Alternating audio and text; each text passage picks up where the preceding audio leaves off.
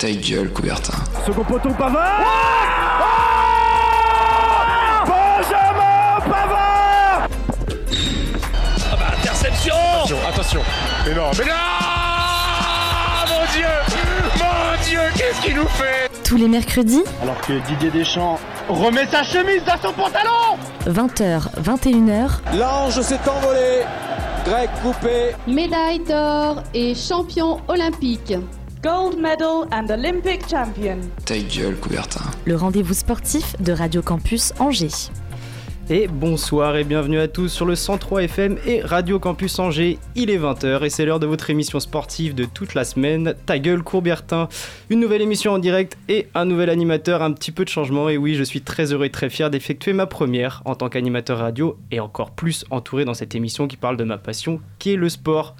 Et en plus, je suis bien entouré parce qu'on a quand même beaucoup de monde dans le studio et on commence par Thibaut qui entame sa dernière ligne droite dans l'émission avant la retraite. Ça Salut Hugo, euh, ouais, bah plus que quelques émissions pour moi. Après, euh, Ça va être les dernières là. ouais, après. après je devrais laisser ma place. Il est temps de s'envoler. Est-ce que tu vas nous offrir une nouvelle un nouvel épisode pardon, de chronique ce Ouais, soir je vais parler de, de sport d'hiver et euh, avec une surprise dans ma chronique des plus grandes surprises de l'histoire du sport. Je vais parler de, de patinage de vitesse. Eh ben écoute, on a hâte d'écouter ça. À côté de toi, on a Andreas qui lui enchaîne une deuxième émission de suite. Alors comment ça va Andreas ce soir Bah, ça va super et toi Hugo Eh ben écoute, ça va, c'est gentil.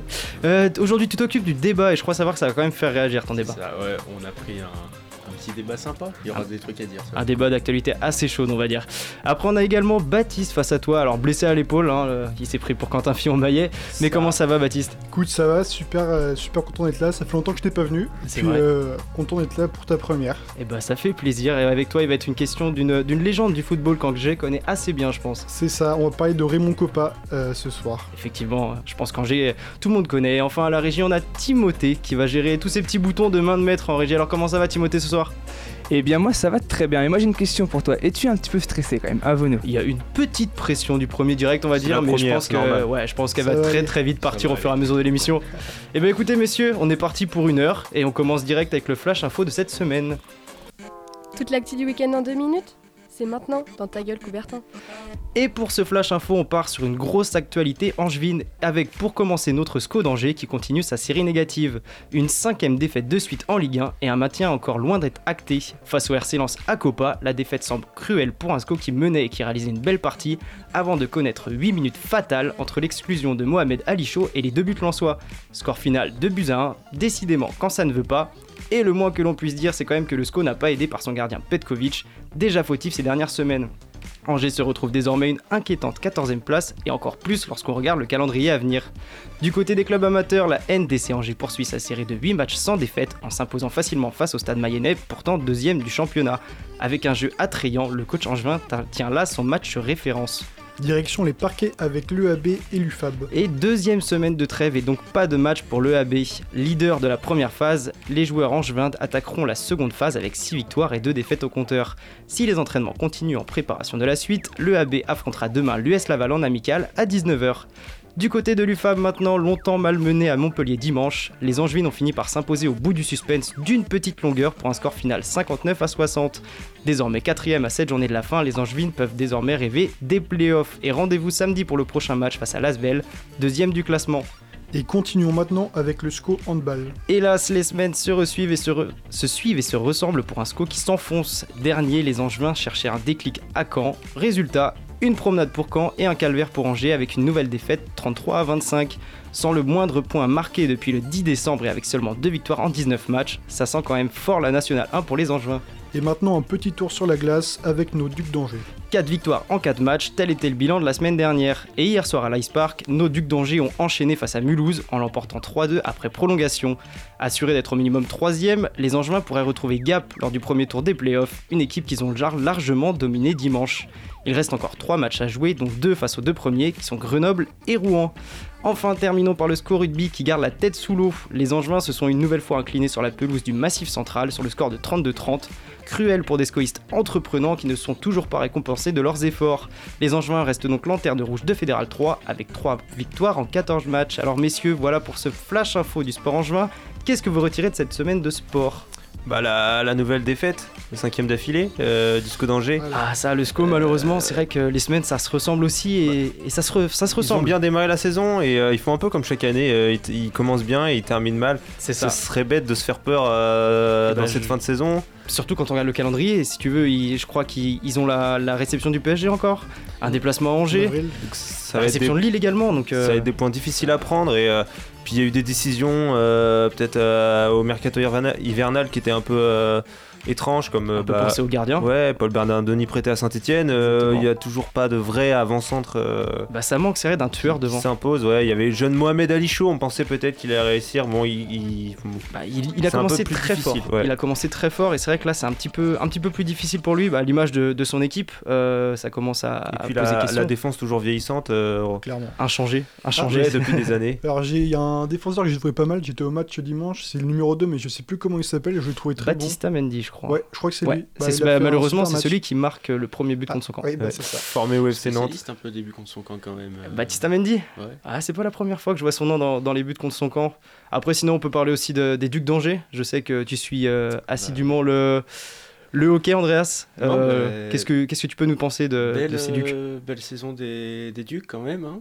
Eh ben, troisième, c'est c'est une belle perf quand on sait que les deux premiers sont vraiment euh, des ogres. Un peu intouchable et, devant. Grenoble et Rouen, c'est vraiment deux cadors euh, qui sont un peu intouchables.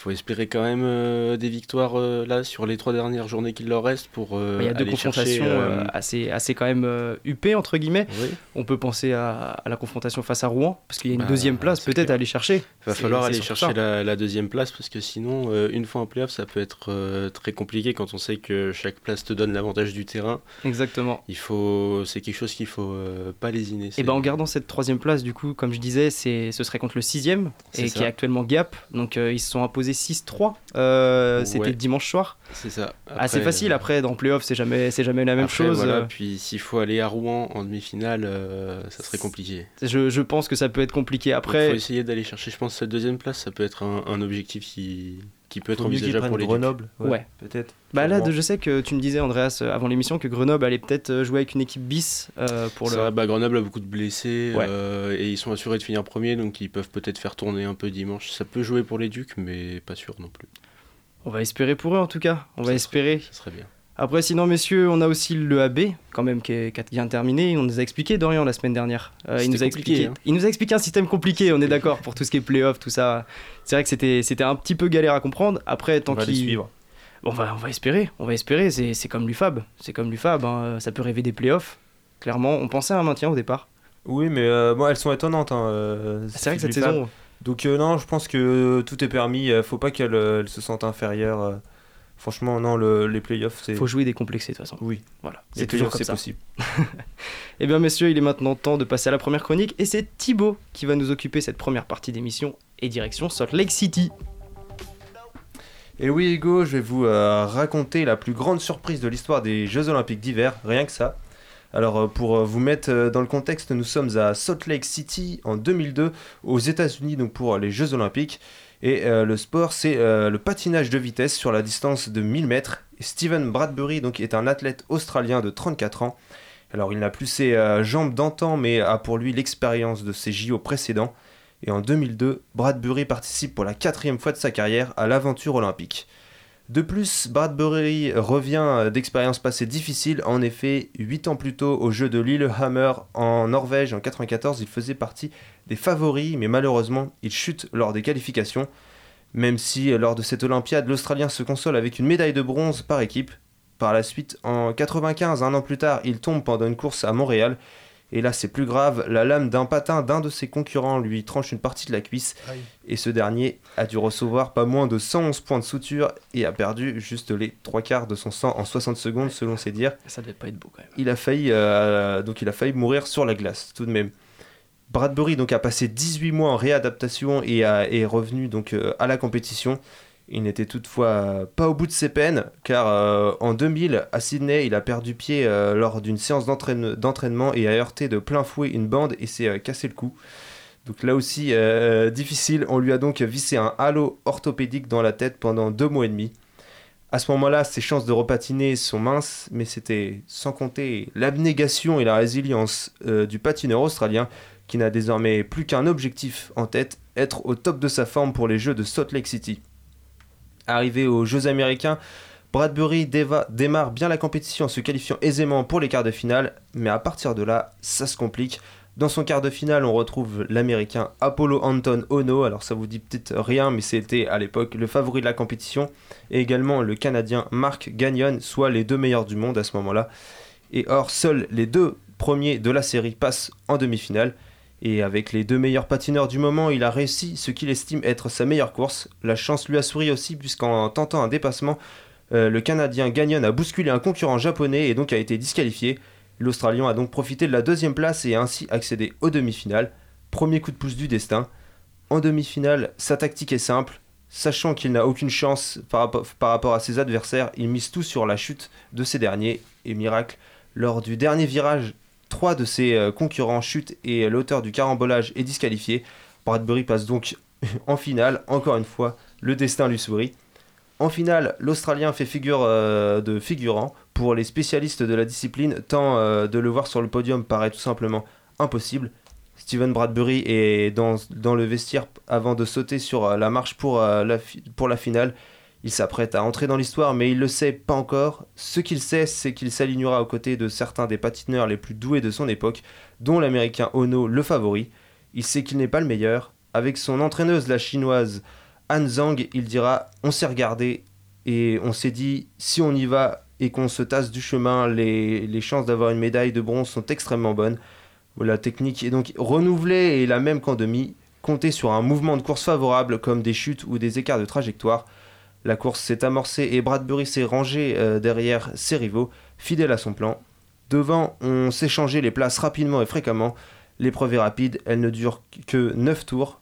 Et en tête, l'Australien n'avait qu'une idée, garder un écart raisonnable avec les autres patineurs. Mais la course s'accélère, le rythme augmente et Bradbury se fait distancer de manière plus que conséquente. À l'approche du dernier virage, le jeu de coude s'est intensifié au devant de la course. L'américain Apollo Anton Ono a été euh, défié par le concurrent chinois. Ce dernier a glissé. Le concurrent coréen qui tentait de couper sa trajectoire par l'intérieur a perdu pied à son tour et à la sortie du virage et a entraîné l'américain Ono dans sa chute, tandis que le canadien était trop près de l'action et n'a rien pu faire pour éviter ses compétiteurs. Il est donc tombé lui aussi. Vous l'aurez compris, Steven Bradbury, une bonne dizaine de mètres derrière l'action, était le dernier homme debout. Il a traversé euh, la ligne d'arrivée mais n'a montré sa, sa- sa satisfaction qu'au bout de la piste. L'air euh, de ne pas comprendre, il avait l'air de ne pas comprendre et donc euh, ce qui venait de se produire et on le comprend. Ainsi, l'Australien Steven Bradbury est devenu champion olympique de patinage de vitesse. À la plus grande surprise, quand le destin vous sourit en quart, demi et en finale, on peut donc dire que c'était écrit. Suite à ce parcours improbable, l'Australien est devenu, est devenu une star dans son pays. Euh, son nom va même servir à une expression faire une Bradbury, voulant dire avoir beaucoup de chance dans une discipline sportive. Une surprise donc historique et euh, pour un homme devenu un symbole dans son pays, intronisé en 2007 dans le temple de la renommée des sports en Australie. Ce dernier ayant contribué à la renommée des sports d'hiver dans un pays situé dans l'hémisphère sud, ce qui n'est pas commun. Voilà messieurs, vous connaissez désormais l'histoire de Steven Bradbury et de la plus grande surprise de l'histoire des Jeux Olympiques d'hiver. Alors effectivement, ça a quand même l'air de ressembler à une des plus grandes surprises Ouais. des, Jeux Olympi- des Jeux Olympiques d'hiver. Déjà, c'est un miraculé pour moi, euh, les deux Ouais, accidents, le halo dans le crâne. Ah oui, en fait, sa, sa chance, entre guillemets, euh, de pouvoir revenir, en fait, euh, enfin, sa chance, elle commence même avant le, le début commence des- même avant le début des JO, c'est ça. C'est-à-dire qu'elle commence 4 ans, euh, quatre ans avant, et, euh, et c'est ça qui est incroyable, c'est qu'il a rien lâché, il est revenu alors que normalement, bon, euh, avec, euh, avec ses blessures, euh, sa, sa blessure au cou, sa, sa jambe, il devait, il était pas censé revenir, et en plus, il revient, à- il n'était pas à son meilleur niveau, parce qu'à 34 ans, il était bien, bien moins bon que euh, qu'Ali Hammer 8 ans plus tôt. Et euh, bah, en fait, c'est pas dans sa meilleure forme et à la meilleure période qu'il il obtient son meilleur résultat. C'est ça, c'est bah, coup de pouce du destin. Un, un sacré coup de pouce quand même, un sacré coup de a à la pouce. fois pas de chance et en même temps beaucoup de chance. Bah, beaucoup de chance de- de- d'avoir concurrents, survécu ouais. à tout ça, et Oui, puis tout beaucoup ça, de chance derrière. Ouais, c'est ça. Et, euh, et je pense que, bon, je- je- c'est- j'imagine la réaction des concurrents qui, euh, qui dit oh, mais non, mais- Le Je pense que déjà, quand t'es dans ta chute, t'as pas trop le temps de regarder, mais que tu vois quand même l'Australien qui te passe devant, tu Ouais, c'est le mec le, le moins attendu, celui dont je me méfiais pas du tout qui remporte la course. Et, C'est ça, euh, parce que c'est vrai que pour, pour avoir vu l'image, c'est assez impressionnant Ouais. quand même. On voit les trois dans le dernier virage qui, qui chutent tous les trois en même temps. Ouais, la- le lui, visionnage de- de, de la course vaut le coup. Il a pas l'air de comprendre, lui. Après, moi, ce que je savais pas, c'est que c'était une vraie technique de rester derrière et d'éviter justement. euh, Alors, c'était une, une technique parce qu'il savait que euh, face aux autres, il avait aucune chance. Sauf que ce qu'il avait pas prévu en finale, c'était euh, qu'il y ait autant d'écart, c'est qu'il y ait une dizaine de mètres entre euh, Ouais, lui et les autres. euh, C'est c'est parce qu'il a. c'est plus une technique, là, c'est- Oui, là, c'était plus une technique. C'est parce qu'il avait, il arrivait pas à suivre le rythme, parce qu'il avait pas le même niveau que, les clair. autres. Enfin, il aurait dû être normalement éliminé en quart. Déjà, s'il n'y avait oui. pas de disqualification. Donc euh, ouais, donc c'est un, c'est un miraculé. Et, Ouais, c'est c'est même. et un champion olympique dont on se souvient. Ah bah ça c'est c'est sûr, c'est sûr. Après c'est c'est surtout aussi l'Australie qui se souvient. Tu dis que ça il, C'est il vrai, a été parce- reconnu alors que sa performance entre guillemets n'aurait peut-être pas valu euh, tout ça si jamais ça avait pas chuté en face. Mais là euh, c'est c'est l'histoire qui, qui pour l'Australie, lui. ouais. Pour l'Australie, c'est euh, c'est historique. C'est le premier titre olympique pour l'Australie. En Il avait participé euh, 8 ans plus tôt dans le- l'épreuve par équipe à la première médaille pour, Ouais. euh, pour l'Australie et 8 ans après. C'était premier de c'était de bronze la première, c'est ça? Ouais, c'est ça. C'est ça. bah, En 96. il s'est il s'est plutôt bien rattrapé en tout cas. Après, il est, il récompensé aussi de tous ses efforts. Hein. Ah bah ça D'avoir c'est fait tant de JO où il aurait pu euh, gagner des fois, si j'ai bien compris. Ou aller chercher une meilleure médaille que. Bah, il- disons qu'il y a eu des périodes où il était en meilleure posture, c'est-à-dire que ses premiers euh, JO, j'ai dit 96, c'était 95 plutôt. 95 Euh, oui, c'est impair les, Ok. les années euh, JO d'hiver. Et donc, euh, c'était pas, euh, c'était pas là où vraiment on l'attendait. euh, Le plus. Ouais, c'est ça. Donc, euh, bon, bah, c'est c'est aussi le but d'une surprise. Eh ben, exactement, et c'est totalement le but de ta chronique surtout. Exactement. C'est surtout ça, les plus grandes surprises du sport. Bah, en tout cas, merci. Merci parce que je pense qu'on a tous appris beaucoup de choses. c'était En cool. tout cas, ça c'est. Moi, je sais que Bradbury, quand tu m'as dit ça euh, hier soir, j'ai j'ai tout de suite allé jeter euh, un petit, un petit coup d'œil sur internet pour, pour me documenter et voir la course. Franchement, ça vaut le coup. Je pense Oui, qu'on oui, oui. Ouais, on peut tous le dire, ça vaut le coup. Ça, prend pas beaucoup de en temps. rentrant. Ça prend pas beaucoup de temps, tu vas voir, et c'est c'est assez impressionnant. C'est assez impressionnant. En attendant, pour la suite, on part sur la première pause musicale de cette émission avec, alors attendez bien, Alex Van Belt et Freckless. I just wanna go. Can we please go? I'm tired of this room, this wall, this play, this view. Cars keep rolling fast until they crash. I'm tired of this room, this fire, this jade, these loops.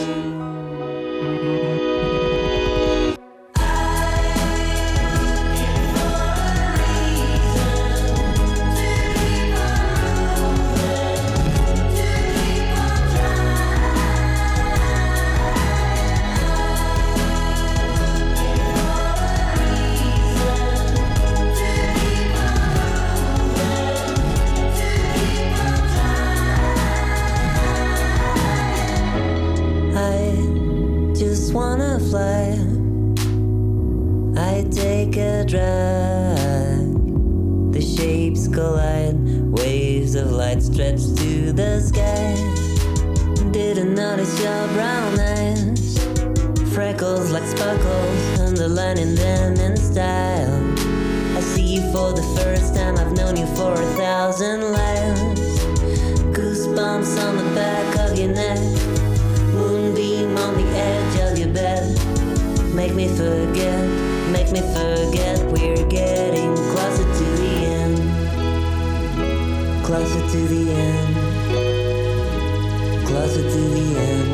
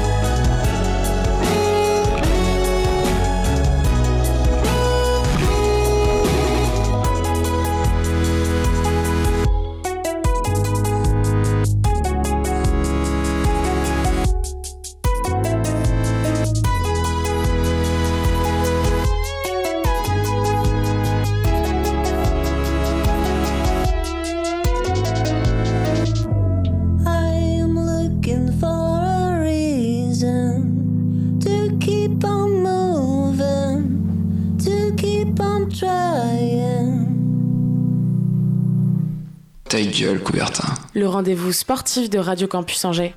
De retour pour la seconde partie d'émission sur Radio Campus Angers avec Ta gueule Coubertin. Vous êtes bien sur le 103 FM et qui dit seconde partie d'émission dit évidemment le débat de la semaine et aujourd'hui c'est Andreas qui s'en occupe.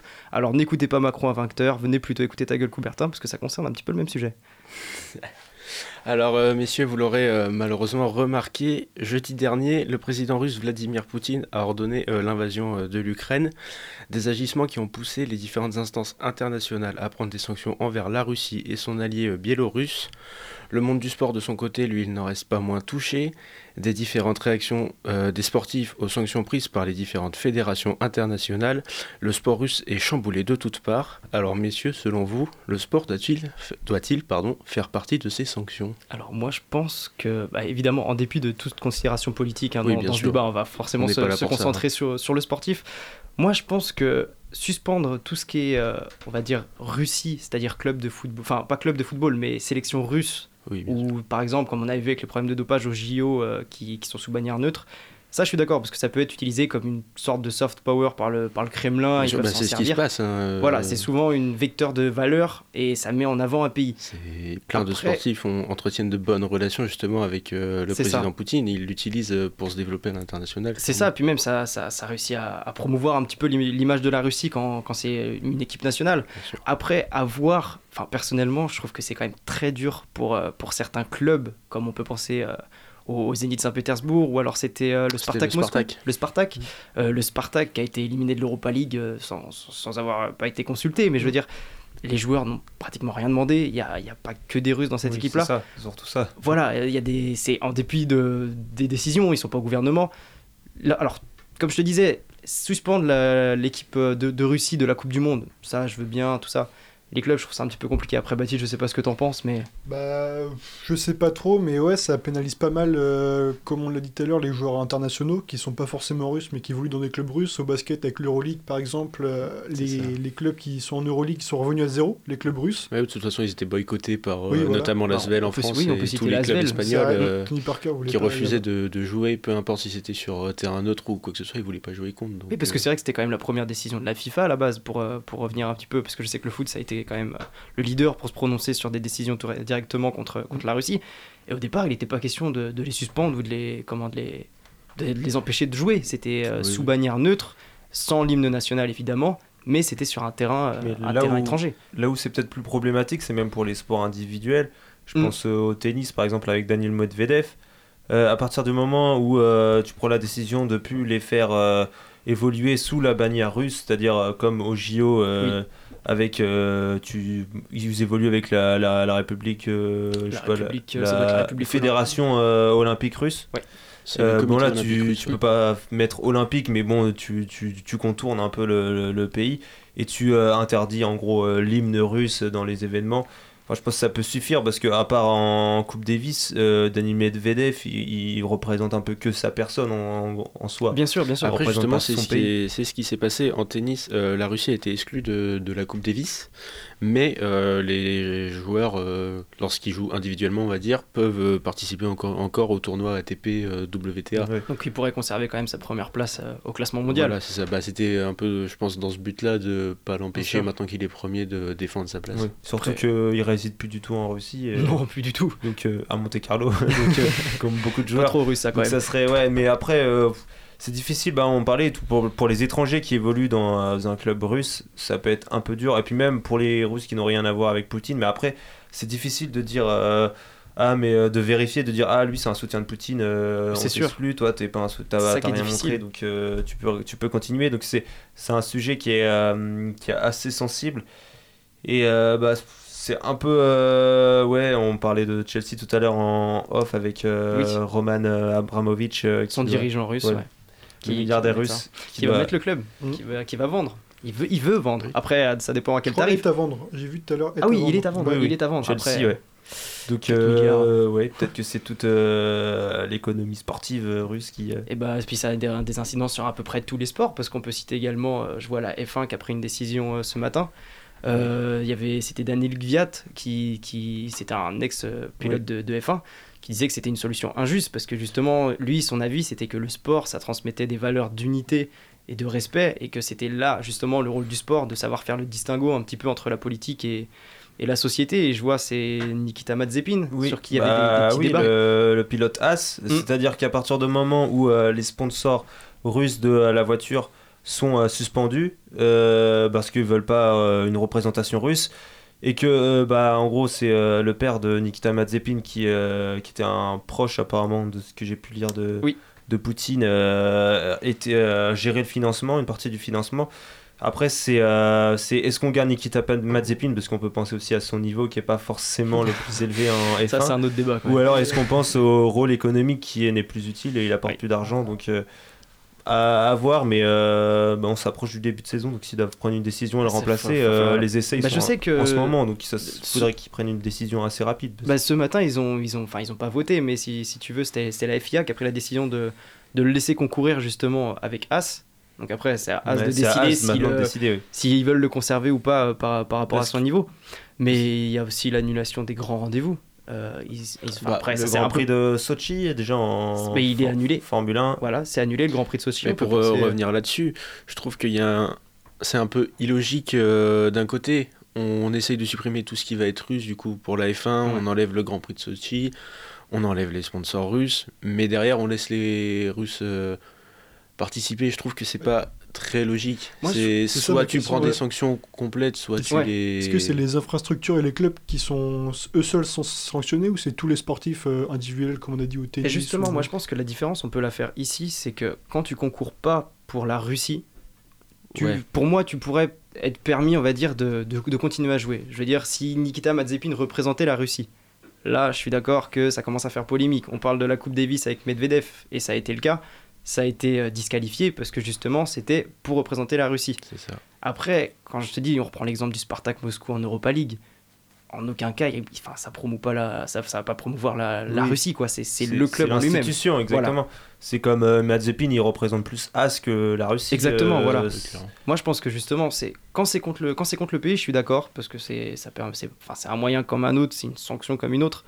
Après, c'est quand même très dur pour certains pour certaines disciplines. Après, il y, a- il y a quand même d'autres disciplines qui font contre-pied aussi. faire le distinguo entre Ouais. euh, le sportif en lui-même et son pays. Exactement, exactement. Après, il y a aussi quand même beaucoup de d'instances qui font un, un petit distinguo. Après, on avait parlé de, du, du hockey qui refusait que c'était la, la Russie, justement, avec la Biélorussie, non? Ouais, bah euh, hier, euh, non, c'était euh, lundi soir, euh, la Fédé internationale de hockey a fait un, un communiqué pour euh, exclure littéralement les Russes. De Ah la oui, c'était ça, Ils se c'était sont ça. Fait, euh, Russes et Biélorusses se sont fait euh, exclure du coup des, des championnats du monde. Mm. Et la Russie qui devait en 2023 organiser les championnats du monde et les championnats du monde junior s'est vu euh, retirer l'organisation. Ah oui, donc ça a quand même vu jusqu'à une quand même sur le long terme. Ah oui, ils, ont- Ouais, ils y ouais. sont allés. Mais en volet aussi. En volley, justement, je savais pas où on en le était. mondial euh, devait se dérouler en Russie. Parce que justement, je savais que la France ne voulait pas y euh, aller. ouais, bah, l'équipe de France qui était championne olympique et euh, l'équipe de Pologne qui est championne du monde Ouais. avaient annoncé qu'ils boycotteraient dans tous les cas euh, ce mondial. Donc euh, j'ai pas vu de quant à l'équipe que- de Russie en elle-même. Donc je pense qu'elle pourra euh, participer, je pense sous, sous bannière neutre parce que c'est déjà le cas. euh, Eh ben après, ça va dépendre de, de- de toutes Mais les, les ils se sont fédérations. fait euh, retirer oui leur euh, Leur participation. bah, leur euh, l'organisation. Ah, carrément, l'organisation, oui, c'est encore pire. C'est encore pire, mais en plus, ça a des conséquences euh, économiques. Bah, clairement, oui. Tous les événements organisés en Russie, de toute façon, sont, sont annulés. On l'a vu Mm. avec la finale de Ligue des Champions. Ça nous profite un petit peu, on qui va le devait, dire. devait avoir lieu en Saint-Pétersbourg, qui aura lieu au Stade de France. Au Stade de France, ouais. C'est ouais, à voir, mais euh, je suis étonné que pour le volet, euh, c'est pas tout de suite en plus. euh, c'est dans. Ça doit être dans l'été, il me semble. Dans l'été, ouais. je, je- je crois que c'est- au mois de juillet, ouais.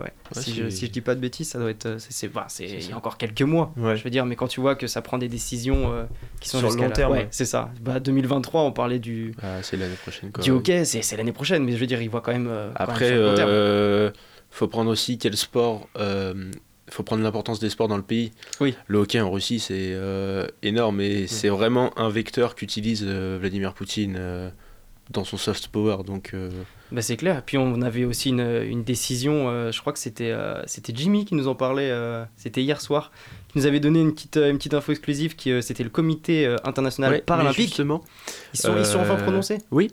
Bah, le CIO, il me semble que c'est lundi, donc le comité Ouais. olympique, avait euh, préconisé d'exclure euh, C'est ça, ils les avaient, Russes. ouais, ils avaient envisagé l'exclusion. Mais ouais. le comité euh, paralympique, lui, il a autorisé Biélorusses et Russes à participer sous bannière neutre. Sous bannière neutre. Ouais. Ok, parce que je sais que j'avais lu qu'il y avait eu un, un petit début de boycott de, de la part de certaines nations.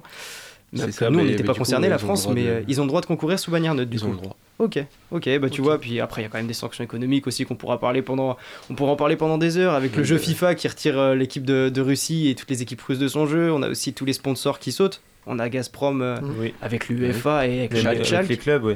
Tout, il y, a, il y a des sanctions, euh, c'est, ça dépasse le cadre même. Euh, ouais, on voit le- tout ce qui est russe. euh, Ah bah, ça, ça commence un petit peu à être euh, un, un petit peu tabou tout ce qui est russe. Oui. On, on Oui, peut dire c'est euh, pas, c'est pas à la mode en ce moment. c'est pas trop à la mode d'être une marque russe ou un, un sponsor russe, non ça c'est clair.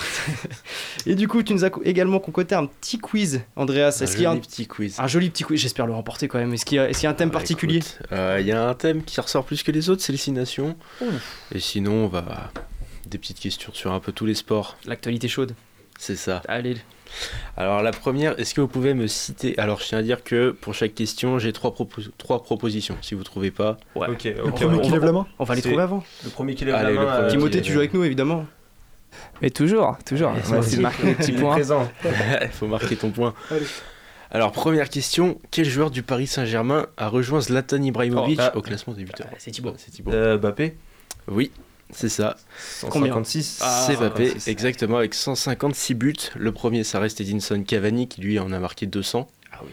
Et il va l'atteindre. S'il l'atteint, ça veut dire qu'il reste. Voilà. Il reste. Ou alors Donc, il inscrit beau. tout d'un coup, mais il a une quarantaine de buts à inscrire, donc ça fait un. Ça serait beaucoup. Ouais, ouais, il va les mettre, vous allez voir. Il va les mettre au score, on espère pas. Petkovic. hein. On peut, on peut s'attendre à tout avec Petkovic. Et justement, super transition, je te remercie. hein. Oula. Pas de soucis. Quel gardien d'enjeu. Euh, non. Bah, vous en avez parlé tout à l'heure. Euh, sur combien de défaites consécutives est le SCO Voilà. Ah, C'est Thibaut, il est Ah, trop c'est rapide pour moi. 5 défaites, C'est- si j'ai bien écouté Hugo. C'est ça, Euh, c'est ça. 5 défaites quand même. Grâce à toi. Il y a que Bordeaux qui fait pire en, en 2022. C'est ça. Saint-Etienne, ils, ont- ils avaient pas ah fait oui. pire. Ah non, non, non, il y a que Bordeaux derrière Angers. Ils sont Saint-Etienne, on remonte. 10 non. Quand même. Non, 19e. Saint-Etienne, ça va être match sans victoire alors. Parce Oui. dû faire pas mal Ouais, bah, on avait fait 7, défaites consécutives en début d'année. Ah, wow. Ça fait beaucoup. Ça explique le classement. Mais là, Ouais. justement, euh, le. SCO, ils ont perdu face à Saint-Etienne, Marseille, Strasbourg, football. Nice et Lens. J'ai évité de parler football avec l'OL. Alors, euh, en basket, est-ce que vous pouvez me dire quel joueur des Memphis Grizzlies Ah oui. en NBA Bah. Voilà. Ah, j'attends même pas la fin de la j'ai pas question. fini ma question, pour, moi, là, pour moi, les Memphis Grizzlies, les Memphis Grizzlies, pardon, cette année, c'est Jamorant. Bah, il est fort. Eh bah, c'est Jamorant, c'était sûr. C'est quoi la fin de la question quand même? C'était, euh, bah, du coup, quel joueur des Grizzlies a inscrit 52 points lors de la Ah victoire de son ouais. équipe face à San Antonio? Ah bah, ce garçon. Il a fait un buzzer beater à la mi-temps incroyable. Oui, à déséquilibre sur le corner. là. Enchaîner un déséquilibre pour faire ça, et puis alors le poster Sur Jacob 30 secondes avant. C'est- Ouais. ça- ce- mec, ce mec est en feu. Sur les Phénoménal. 4 derniers matchs, il est à une moyenne de 40,5 points. Ah, mais il est, C'est énorme. Il est en feu. peut-être C'est énorme. Maintenant, euh, du coup, je pense que celle-là, vous l'aurez tous. Hein. Euh, quel joueur de tennis est devenu numéro 1 mondial ce week-end Bon, on va la laisser. Allez, Baptiste, c'est pour toi. Baptiste. Medvedev C'est ça. Son prénom Oh, il y a- Medvedev Ah C'est C'est Daniel Daniel. Medvedev, ouais. Ouais, c'est le On point. c'est C'était bon. pour- le C'est bon, taquiner. Oui, bah, C'est validé. Euh, quel coureur cycliste a remporté ce week-end le Tour des Émirats Arabes Unis? Elle Wow, est plus compliquée wow, celle-là. wow, wow. J'ai Alors, trois propositions si vous voulez. Ah. Alors attends.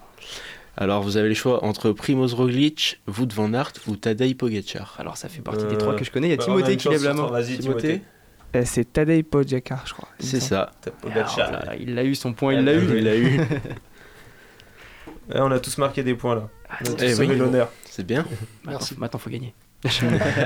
Et pour l'instant, c'est Thibaut qui est devant. Hein. Hugo, va Ouh, falloir rattraper. aïe, hein. aïe, aïe, aïe.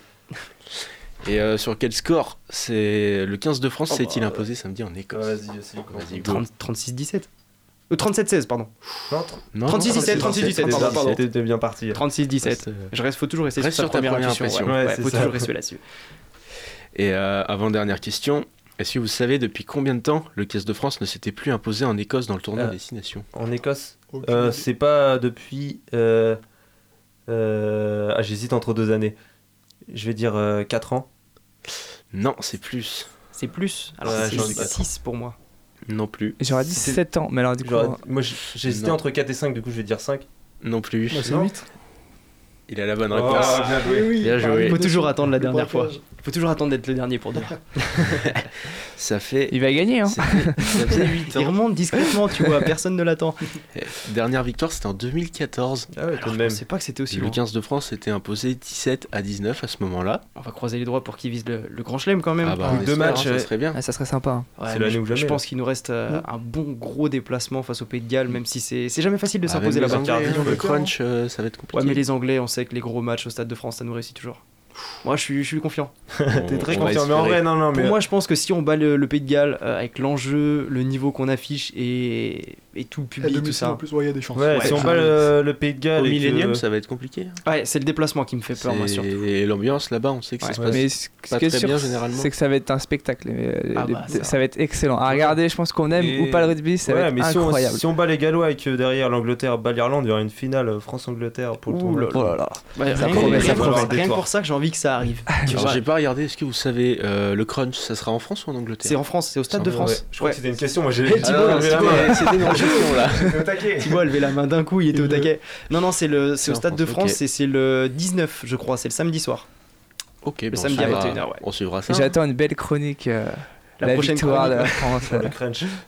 Ah, Une chronique sur. euh, le- ce, sera plus, ce sera même plus une surprise là. Ce sera même plus une surprise, on peut pas considérer Non, ça. non, je pourrais pas la faire. Non, non, moi je me- je m'en chargerai. On reviendra sur la dernière victoire en Grand Chelem. Ou...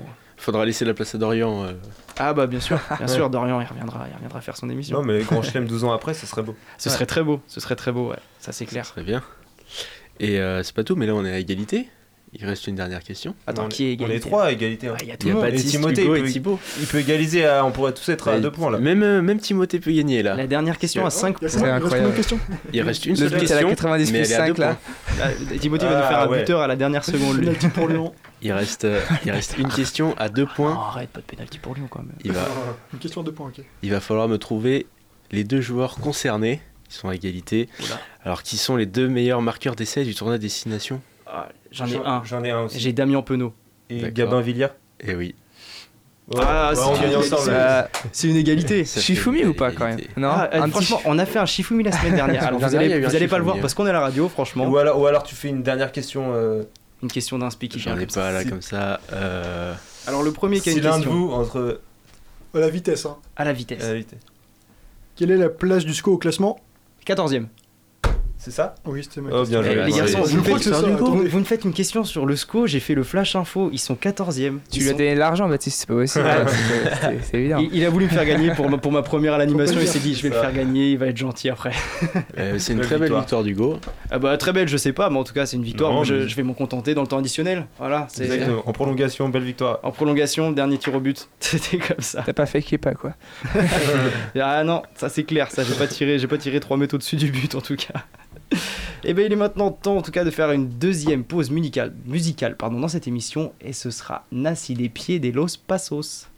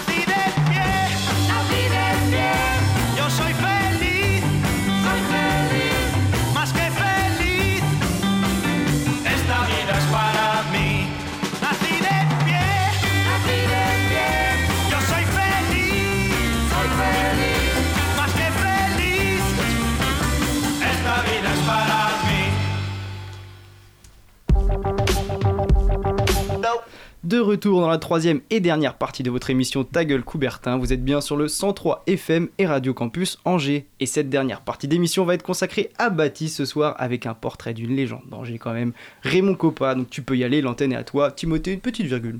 Allez, c'est cadeau. Merci Timothée. Super.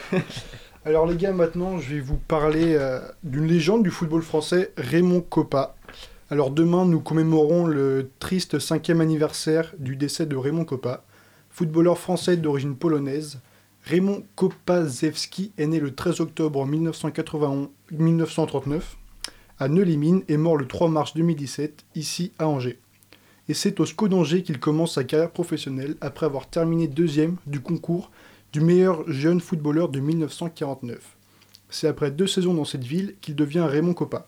Il obtient ses premiers trophées en tant que professionnel lorsqu'il rejoint le stade de Reims en 1951. Évoluant au poste de milieu offensif ou d'avant-centre, il remporte de nombreux succès à l'échelle nationale avec Reims et atteint même la finale de la C1 face au Real Madrid en 1956. C'est dans ce même club qu'il rejoint quelques semaines plus tard qu'il remporte trois Coupes d'Europe et deux championnats espagnols avant de retourner à Reims où il termine sa carrière. Donc Raymond Coppa, il a fait une carrière en club qui est tout simplement incroyable, mais comment s'est déroulé son passage en sélection nationale avec ses origines polonaises? Alors comme je l'ai dit tout à l'heure, son vrai nom est Raymond Kopazewski. Il doit attendre la majorité qui est fixée à 21 ans à l'époque en France pour choisir la nationalité française et ainsi pouvoir jouer pour la France. Donc il fait ses débuts en sélection le 20 avril 1952 au poste d'ailier droit contre une des trois équipes allemandes de l'époque, la SAR. C'est après de bonnes prestations avec l'équipe de France B puis l'équipe de France Espoir qu'il fait ses débuts avec l'équipe première le 5 octobre 1952. La première compétition majeure qu'il dispute avec la sélection est la Coupe du Monde de 1954 qui se déroule en Suisse. Pour Copa et l'équipe de France, c'est un grand échec. Cela commence par la préparation de cette compétition lors d'un stage à la frontière suisse qui ne se passe pas bien et dont les entraînements ne sont pas de bonne qualité. Et pour l'anecdote, il arrive que le masseur de l'équipe soit parfois plus rapide que certains joueurs à la course. Et donc, au moment de, cette compétition, l'équipe de France ne passe même pas la phase de poule dans laquelle Raymond Copin inscrit quand même un but. Pour la Coupe du Monde suivante, il est absent pendant deux ans en sélection et loupe donc les éliminatoires de l'édition de 1958, car il est retenu par le Real Madrid. L'équipe se qualifie quand même et Copa le rejoint pour faire la compétition. Et cette fois-ci, on atteint les demi et on tombe face au Brésil de Pelé, qui marque un triplet qui nous élimine. Après ça, entre des blessures à la cheville, notamment la maladie et le décès de son fils, une mauvaise entente avec le sélectionneur de l'époque et quelques années, il est sélectionné pour la dernière fois pour jouer contre l'équipe bulgare le 26 octobre 1963. Au final, Raymond Coppa a inscrit 18 buts et porté 6 fois le brassard des Bleus. Pour la fin de sa carrière, il est dans l'équipe du Stade de Reims pour la saison 1970-1971, mais seulement sur le papier pour compléter l'effectif. Puis, à 42 ans, il joue un match avec le PSG contre Saumur, donc dans le Maine-et-Loire, le 29 août 1973, dans lequel il marque 3 buts. Il poursuit sa pratique en vétéran en Maine-et-Loire et joue au football en amateur jusqu'à 70 ans. Raymond Coppa n'était pas seulement un joueur de football, mais aussi un homme d'affaires. Il commercialise des jus de fruits et des sodas à son nom. Au début des années 60, il dirige un tabac, un journal et est copropriétaire d'un hôtel à Reims. Il crée sa propre marque d'équipements sportifs. En plus de ça, c'est un joueur engagé notamment pour les droits des footballeurs. Il mène une bataille contre les instances du football afin de mettre en place les contrats à temps pour les joueurs. Pendant la même période, il s'investit également dans les instances dirigeantes du football en étant membre du Conseil fédéral de la Fédération française de football. Raymond Coppa a aussi été consultant pour des chaînes de sport, notamment pour les Coupes du Monde de 1978 et de 1982. Alors maintenant qu'on connaît sa, carrière professionnelle et les succès qu'il a, quand même remportés durant sa carrière, quel, joueur de quel genre de joueur pardon, c'était Raymond Coppa? Alors c'était un joueur offensif, très polyvalent, qui au début de sa carrière aimait beaucoup porter le ballon, parfois trop selon ses coéquipiers. La presse de l'époque le décrit, je cite, L'homme est adroit, dribble court, tire juste, est fort des deux pieds, possède une bonne détente, un jeu de tête correct, sait être clairvoyant et joue avec ses coéquipiers. Donc très polyvalent. Petit, rapide et bon dribbleur, les supporters du Real lui surnomment Copita. En plus d'être un excellent passeur, c'est aussi un buteur, et l'un des meilleurs buteurs de l'histoire de l'équipe de France. C'est son talent et son style de jeu fluide et novateur pour l'époque qui lui ont valu une très longue liste de distinctions personnelles, comme le titre du meilleur joueur de la Coupe du Monde 1958. C'est aussi le premier Français à avoir reçu le prestigieux Ballon d'Or, comme vous le savez, la même année. Il est élu champion des, champion des, champion des champions français par le journal L'équipe en 1955 et 1958, étoile d'or France Football en D1 en 1959 et 1960. Il est aussi lauréat du prix Henri Deutsch de la Meurthe de l'Académie des sports en 1958, récompensant un fait sportif pouvant entraîner un progrès matériel, scientifique ou moral pour l'humanité. C'est quand, même que ça. pas- c'est quand même pas rien. ouais. Non. Il se classe troisième joueur mondial du siècle, du siècle dans le classement L'équipe en 2000. Et en 2004, il est nommé au FIFA 100. Raymond Coppa est fait chevalier de la Légion, d'honneur le 30 novembre 1970, je vais y arriver, pour l'ensemble de sa carrière. Amoureux du football, Raymond Coppa a su s'imposer à force de travail et de rigueur comme une légende dans l'histoire du football mondial et français. Unique par son style de jeu et son caractère, il a marqué tous les clubs par lesquels il est passé. C'est à 85 ans que ce grand monsieur du sport s'est éteint. Ses anciens clubs lui ont rendu hommage, comme Angers qui a renommé son stade en son honneur, et le stade de Reims qui a érigé une statue à son effigie à proximité de son stade. C'est un homme qui restera jamais une source d'inspiration pour le monde du football. Et ben, en tout cas, en plus, c'est d'actualité parce que demain, ça fera 5 ans. Clairement, Ça oui, fait c'est 5 ça. ans, 5 ans que. Le qu'il 3 sera mars décédé. 2017 il est décédé. 5 ans, ça passe quand même vite. J'ai l'impression que c'était Ouais. il y a, il y a Ouais. 2-3 ans. Les petits reportages qui diffusaient euh, Ouais. au moment de sa mort. Au moment de sa mort, et puis on a quand même beaucoup, comme tu le disais, tu as cité euh, Raymond Coppa, euh, le stade à, à Angers. Mhm. On a aussi la statue à Reims, mais il y a quand même beaucoup, beaucoup plus international. On a eu des hommages de partout. Oui. Euh, je crois me souvenir qu'il y a eu des, des- un trophée d'ailleurs. Le trophée Coppa, c'est le Meilleur C'est jeune. meilleur c'est le meilleur jeune au Ballon d'Or. Voilà, C'est j'étais plus C'est trop sûr. Kylian Mbappé qui l'a remporté en premier. Oui, c'est ça, c'est. Kylian Mbappé. Donc c'est un Français en plus. euh, C'était la, la- la bonne période.